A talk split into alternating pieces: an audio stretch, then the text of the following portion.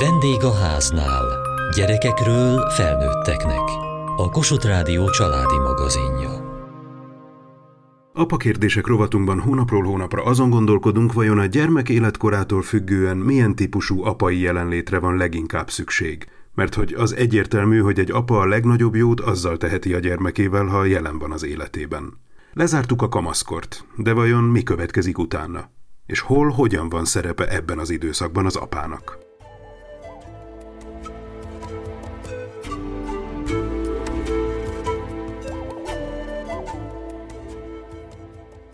Azt honnan tudjuk, hogy vége a kamaszkornak? Nektek van-e olyan emléketek bármelyik gyereketekről, hogy megfogalmazódott bennetek, hogy hú, ezen túl vagyunk? Nekem volt. Krúdi Tamás, újságíró, hadgyermekes édesapa. Talán a, a viszonyulás, a hozzáállás, amikor már nem az, azzal az elutasítással találkozik az ember szülőként, vagy apaként, ami, amivel korábban, amikor az az érzés, hogy a, hogy a szüleim cikik, vagy kellemetlenek, vagy, vagy nem kívánatosak ott, az úgy valahogy eltűnik a gyerekeknek a viselkedésében. De például na, olyasmi, na ez egy nagyon konkrét dolog, hogy az egyik fiam, aki már túl van a kamaszkoron, radikálisan elutasította azt, hogyha én meg akartam ölelni, vagy pusztit akartam neki adni, és egyszer csak maga jött oda, és maga kezdeményezte ezt a testi kontaktust, és onnantól kezdve éreztem azt, hogy egyrészt jobban elfogad engem, másrészt meg talán vége van ennek az elutasításnak. Hány éves volt akkor? 18. Talán remélhető, hogy az már a kamaszkor vége fele. Igen. De 16 éves korában ez még azért működött ám, szóval akkor még ez, ez még olyan távolságtartó volt, hogy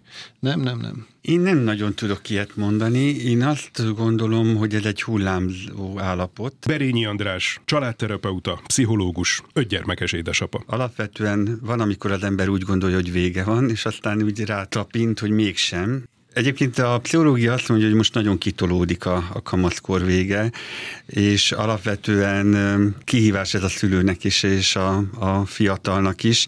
Igazából nincs is jó elnevezése ennek a korszaknak, mert nem tinédzser, de mégis tinédzserkori viselkedést mutat. A mi gyerekeink meg korban úgy vannak, hogy majdnem nálunk mindig vannak tinédzserek, mert nagy a korkülönbség közöttük, úgyhogy nekünk még van egy 16 évesünk most, és aztán a nagyobbak, de azt gondolom, hogy amikor úgy gondolja az ember, hogy túl vagyunk, aztán mégis vannak olyan pillanatok. Egy tinédzser is nagyon tud felnőttesen viselkedni. Én nagyon sokat tanultam a, a tinédzserektől, magamról, meg magunkról. Azt szokták mondani, hogy túl kell élni a tinédzserkort, de szerintem nagyon sokat lehet belőle tanulni is. Családi, ismeretségi, baráti körünkben tapasztalunk, hogy vannak olyan, hát már fiatal felnőtt férfiak, sőt már talán már idősebbek is, akik még mindig egy sok tekintetben hát ilyen kamaszosan életvitelt folytatnak. Na jó, nem ez azért extrém, át. nem? Nem egészen. Tehát ez érdekes, hogy nem teljesen. Tehát akinek szerintem nem kezdődik meg a következő életfázis, tehát mit tudom én, nem válik tisztába előtte, hogy akkor most jön a, a család, a házasság, a gyerekek, akkor beleállok a munkába, és húzom az igát, vagy hát csinálom azt, amit kell. Az még egy csomó ideig ki tudja tolni azt a fajta ilyen kamaszos lázadás. Hát nem is lázadás, hanem ez a, hogy mondjam, ez a bulizós, kicsit magamnak élek. Meg kell találnom magamat, keresem önmagamat a kapcsolataimban is, mindenben is.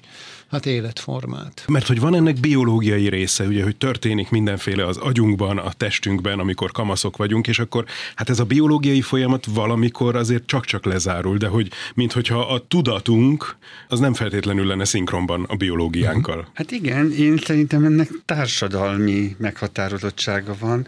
Nem nagyon vannak, és szerintem nagyon jó volt a kérdés. Tőlünk kérdezett, hogy lezárult-e.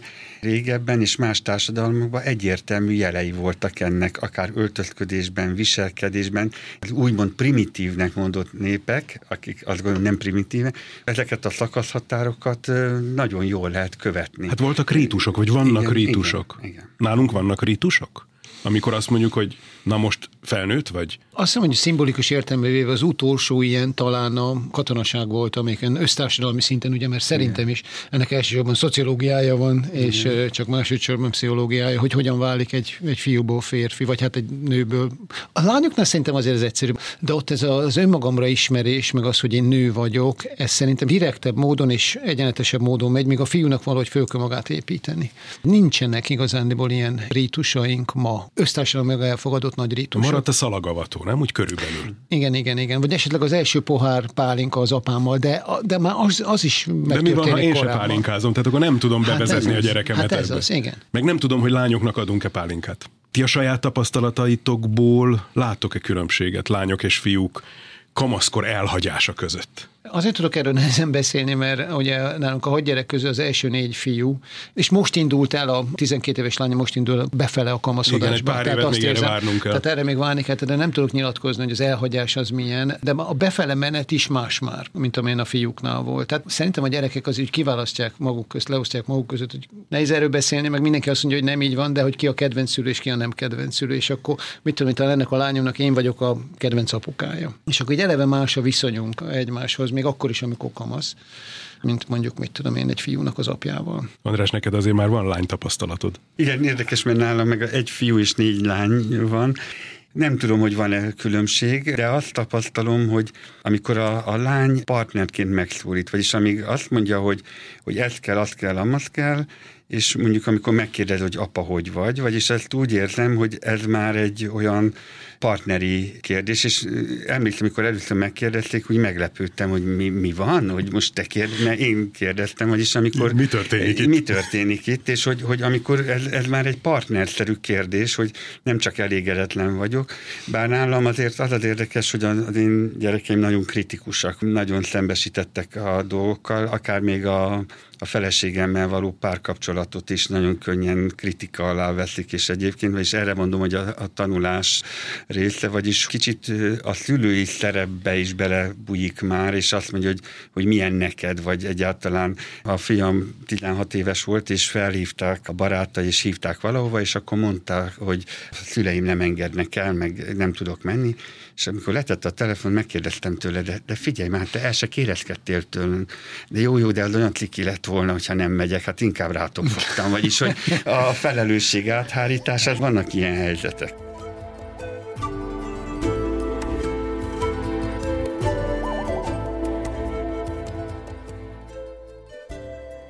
De nagyon érdekes, amit mondasz az empátiáról, mert hát azért az empátia készsége az jóval hamarabb kialakul bennünk. Hát pár éves korban már képesek vagyunk azért belehelyezkedni a másik nézőpontjába, és most mégis azt mondod, hogy a kamaszkor végét, minthogyha jelezné, hogy ez újra megjelenik ez az empátia. Igen, meg hát más szerepben vagyunk, mert ugye azért a kamasz az a ősökkel kapcsolatosan ugye egy csomó dolgot kritizál, és hát nagyon sokszor követel szabadságot, figyelmet. Én egyébként a tínédzserkort azt a második csecsemőkornak szoktam hívni, ahol ugye nem a pelenkázás meg a, a tejre van szüksége, hanem az odafigyelésre, csak ennek azzal a nehezítése, mint egy fotocellás ajtó működik, vagyis ő kinyílik egy pillanatra, ha akkor belépek, akkor beenged, de utána nincs újra visszajátszás, vagyis hogy ha én akkor nem voltam nyitott, akkor azt mondja, hogy hagyjuk. Ez a hajó elment, igen, majd igen. egy hét múlva talán. Igen. A másik pedig, ami azért most rájövök, hogy a kommunikációban való különbség, és én ezt próbálom is velük érteni, hogy, hogy az ajtó becsapolás után, ugye a tinédzserkorban, az, amikor ő elkezd alkudozni, vagy megpróbál kompromisszumra törekedni. Vagyis én azt mondtam, hogy ne add fel. Én azt mondom, hogy nem, és nagyon meglepődtem, hogy komolyan veszik, vagyis én próbáltam kísérletezni, hogy mondtam, hogy ó, de hogy mehet le, és hallottam, hogy a, a nővérével, hogy apa nem engedett el. És akkor elkezdtem kiabálni, hogy én csak egy ilyen első blikre mondtam, ha még mondsz két évet, el foglak engedni, de hogy úgy meglepődtem, hogy ennyire komolyan vesz a, a saját gyerekem. És küzdjél, küzdjél. küzdjél, küzdjél, és arra bíztatom, hogy mondjál érveket, hogy miért fontos neked oda elmenni, mit szeretnél, mutasd meg, hogy kik lesznek ott, stb vagyis, hogy tínédzserkorban ez az ajtóbecsapás, hogy elfogy a tufla, elfogy a kommunikáció, és akkor ő ugye indulatból reagál, és a, mint az állatvilágban, amikor a medvemama birkózik a gyerekkel, most milyen képletesen a kommunikációba teszik meg, hogy gyakorolja be, hogy igen, nemet fogok kapni, de nem adom fel, hanem megpróbálok érveket felsorakoztatni. Igen, a helyzet az, hogy én megpróbálok mindig, tulajdonképpen minden, még a legnagyobb hülyeségnek hangzó dologról is nyitottnak lenni, hogy jöjjön és győzzön meg, uh-huh. hogy próbáljon meggyőzni. Mondja el, hogy ezt ő miért így szeretné, vagy miért úgy akarja. És hogyha nem sikerül, akkor nem sikerül. De volt, van olyan, hogy sikerült, tehát a dolog tényleg nyitva van. Tehát igyekszem nyílt szívűen hozzáállni az egészhez. Arról az időszakról beszélünk, amikor a kamaszkoron már nagy valószínűséggel túl vagyunk, de hát mindig vissza-vissza csapunk, tehát nehéz ettől elszakadni. Most, amit mondotok, arról nekem az a kérdés jut eszembe, hogy na és hol a következetes kötelesség. Tehát, hogyha egyszer én azt mondtam, hogy nem mehetsz el, de közben tudja, hogy én ezt nem gondolom egészen komolyan, akkor mihez mérje a saját vágyait, meg, meg a saját érvrendszerét. Hát menjél anyádhoz. Na most ez az izgalmas szerintem, amikor visszajön, és azt mondja, hogy ő is ugyanezt mondta. Amikor az apákról beszélünk, ott vannak az anyák, és szerintem ez egy nagyon fontos dolog. És aztán van ilyen is, hogy ő is más mondott, hogy anya elengedett, és akkor mondta, hogy anya nem engedett, hanem hogy beszél meg apáddal. De ő ezt úgy értelmezte, hogy anya már elengedett, vagyis hogy hát ezek az érdekes kommunikációs helyzetek, és még egy fontos dolog, a testvérek. A 16 éves el akart menni egy koncertre, és akkor a 20 éves mondta, hogy apa, te tudod, hogy mi ez a koncert? Hát mondom, persze, megmutatta. Igen, azt mondja, de bizonyos számokat mutatott meg ennek az előadónak, vannak más számai is egyébként, ahol vagy igen, igen, hát azok nem olyan szalonképesek, vagyis, hogy nagyon érdekes, hogy a, a tinédzser és a 20 évesnek a, a viszonya, ez egy újabb érdekes helyzet, úgyhogy volt már olyan, hogy kioktatott a, a 19 éves, hogy a 14 éves hogy kéne neveljem, és hogy ez egy más világ, és tudod, hogy, hogy itt vigyázni kell, és igen. bezzeg a mikorunkba te ezt nem engedted meg, meg bezzeg nem is tudod, hogy hova engeded el, ez úgy látszik univerzális, mert mi ezt folyamatosan kapjuk. Ebben nyilván benne van az is, hogy az ember az első gyereke, szegény első gyerekeket nagyon-nagyon sajnálom, mert az ember az összes elvárását arra az egy gyerekre nyomja rá. Ezek az első gyerekek, akik, akik lehet, hogy szigorúbb nevelést kaptak, vagy nem is tudom, az ember nagyobb elvárásokkal nyomasztotta őket, beszólnak, és mondják azt, hogy miért vagyunk olyan engedékenyek a kicsikkel. És elsősorban is ez az érdekes, ez a kütyüzés szempontja, hogy mi nem tudjuk, hogy milyen káros ez, hiszen más generáció vagyunk, és hogy legyünk szigorúbbak a kisebbekkel, hogy ne legyünk ilyen engedékenyek, mert kárt teszünk vele. És hogy ezt az idősebbek mondják, akik már saját tapasztalatból beszélnek.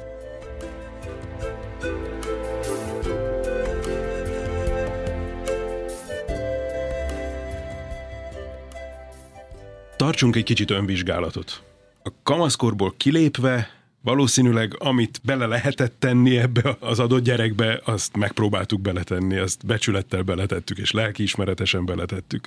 Lehet azt mondani, hogy ebben az időszakban már látjuk a idézőjelben mondom az eredményt, hogy hogy, hogy sikerült? Fú, jó nehéz kérdés evolúciós szempontból azt számít sikeresnek az a szülőpár, aki látja az unokáit, tehát akinek a saját gyerekei már ugye továbbadták az életet. Talán azt lehet érzékelni, hogy azt lehet látni, hogy, hogy milyen irányba indulnak el, és akkor abból úgy le lehet vonni következtetéseket, hogy akkor, akkor hol kell vigyázni, vagy hol kellene vigyázni, vagy mi az, ami jól sikerül. Megpróbálja az ember jól csinálni, és aztán rájön, hogy mennyire tökéletlen.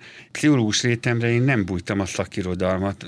Én megdöbbenek, hogy a saját gyerekeim mennyire képzettek szülőségből. Akkor én hogy csináltuk? Több spontaneitást gondoltunk erről, hogy majd, de hogy ők utána néznek, érdeklődnek, ha most belegondolunk, olyan csoportok vannak már a gyerekszületés előtt, hogy erre figyelj, arra figyelj, ilyen program, olyan program. Én azért felszoktam magamba tenni ezt a kérdést, és azt mondom, hogy ha most már én nem lennék, ő meg tudná állni a, a világba a helyét. Én ezzel próbálom mérni a nevelést, ez az én tesztem. Nagyon érdekes, amit mondasz, András, mert hogy a, ez a hihetetlen mennyiségű tudás, amit tényleg össze lehet szedni, kicsit eklektikusan, ugye, mert nem rendszerezetten, sok esetben inkább teher, stressz helyzetet idéz elő, hogy én ennek se tudok megfelelni, annak sem, mert mindenki normatívan kezeli ezt a tudást, hogy akkor milyennek kéne lennie az ideális. Mindenki így működik. Minden, és ez a normális, ahogy működik, és ahogy, ahogy én működöm, az ezek szerint nem normális, mert én nem tudok ennek a normának megfelelni. Egyedül vannak, és hát keresik a kapaszkodókat, és régebben ez az volt, hogy megkérdezte a nagymamát, meg megkérdezte a szomszédasszonyt, aki ugyanilyen korú gyerekeket nevelt, ezek a kapaszkodók hiányoznak, és akkor rájuk ömlik ez a sok információ. Nagyon izgalmas ez a teszt, amit mondasz, András, hogy vajon nélkülem, vagy nélkülünk megállná-e a helyét. Milyen szempontból állná meg a helyét?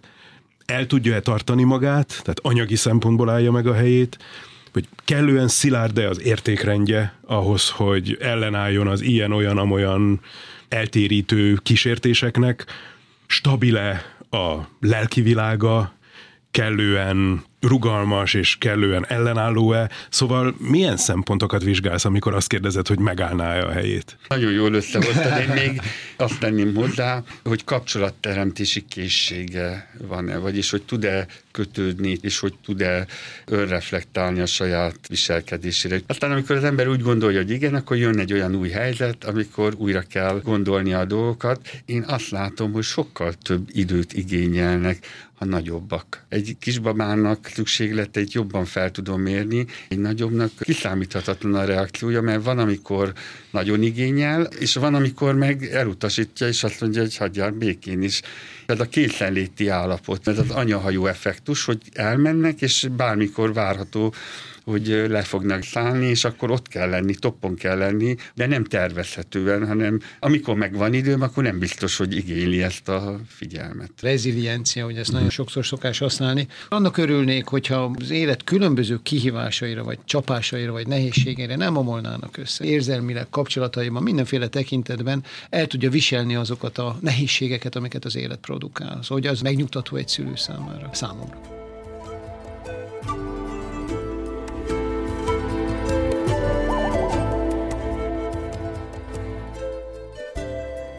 Kamaszkoron már túl vannak a gyerekeink, de még azért döntően otthon vannak. Hazajárnak enni, meg aludni, meg fürdeni, Igen. ez biztos. Ebben az időszakban is ezt az anyahajó effektust érzed? 18-20 éves, hát most már idézőjelben mondom, hogy gyerekre is igaz ez, hogy nyílik az ajtó, és akkor ott kell lennem? Egyetemen dolgozom, hát ez a szakasz, ez a megyek feltankolni. Az ételt, a ruhát, egy hallgató arról mesélt, hogy mindig akkor hívják haza, hogy amikor a kicsire kell vigyázni és hogy ő egyszer arra vágyna, hogy egyszer azt kérdezzék meg, hogy mit főzünk, mit szeretnél. Egy 20 éves.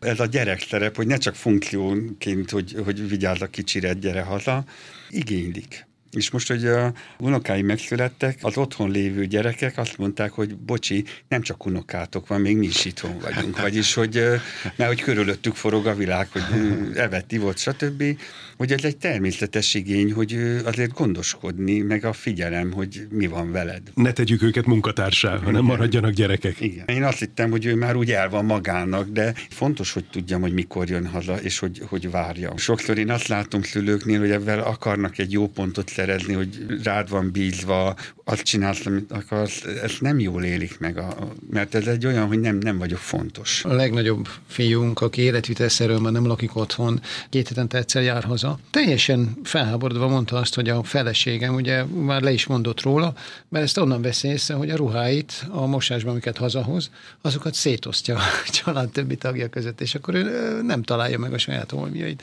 Nem egyszer, mert először azt gondoltam, hogy na jó, ez egy jó vicc, mit tudom én, hanem többször elmondta ezt, hogy ez valójában ténylegesen nehezményezi, hogy, hogy ő nincsen már úgy kezelve, mint aki nem engedi meg, hogy bárki is beköltözön a szobájába, ugye van külön szobája, mint a legnagyobb fiúnak, hanem az az övé, és az, az mind mindig álljon rendelkezésre. És amikor meg látja, hogy beléptek a többiek az ő életterébe, kikéri magának, igen, és igen, hogy igen. ez egy nagy krízis. Igen. igen. Otthon is van, meg nem is. Tehát a fél lába azért otthon van, és elvárja, hogy két lábnak tekintsünk. Igen, igen, mert magára úgy tekint.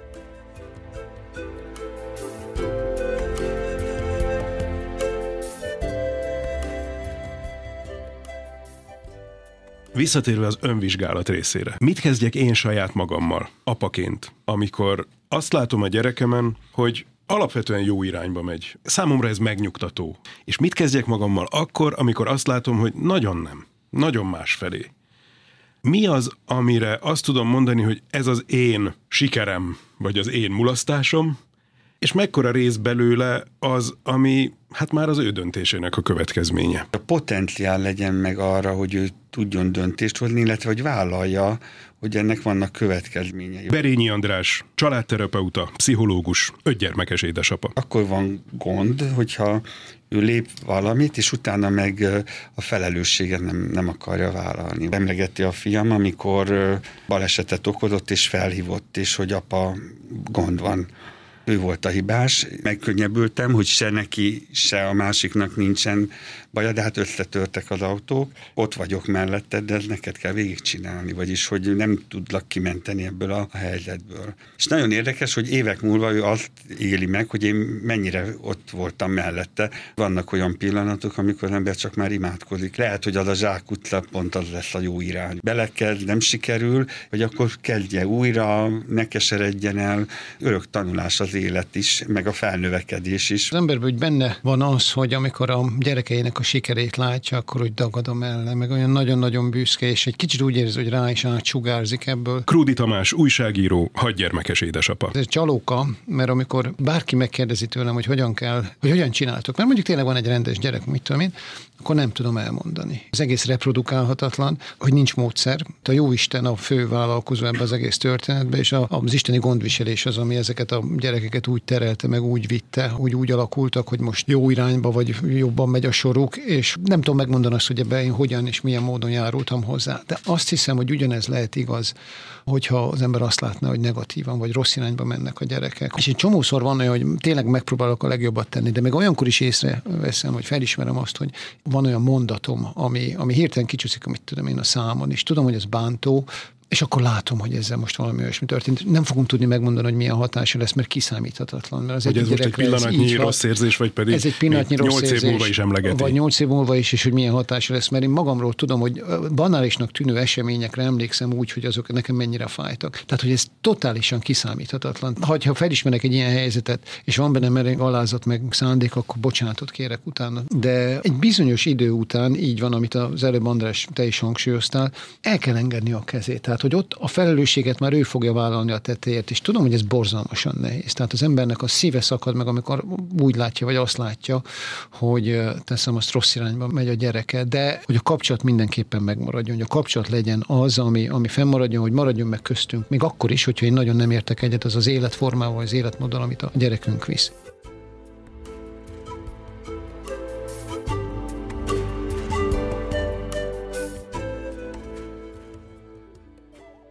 Apa kérdések rovatunkban arról tanakodtunk, milyen apai jelenlétre van szüksége egy kamaszkorból kilépő gyermeknek. A következő hónapban innen lépdelünk tovább. Addig is várom apai vagy apasággal kapcsolatos kérdéseiket a vendégháznál kukac mtva.hu e-mail címen. Kövessék műsorunkat podcasten, vagy keressék adásainkat a mediaclick.hu internetes oldalon. Műsorunk témáiról a Kossuth Rádió Facebook oldalán is olvashatnak. Elhangzott a vendégháznál. Szerkesztette Süveges Gergő. A gyártásvezető Mali Andrea, a felelős szerkesztő Hegyesi Gabriella.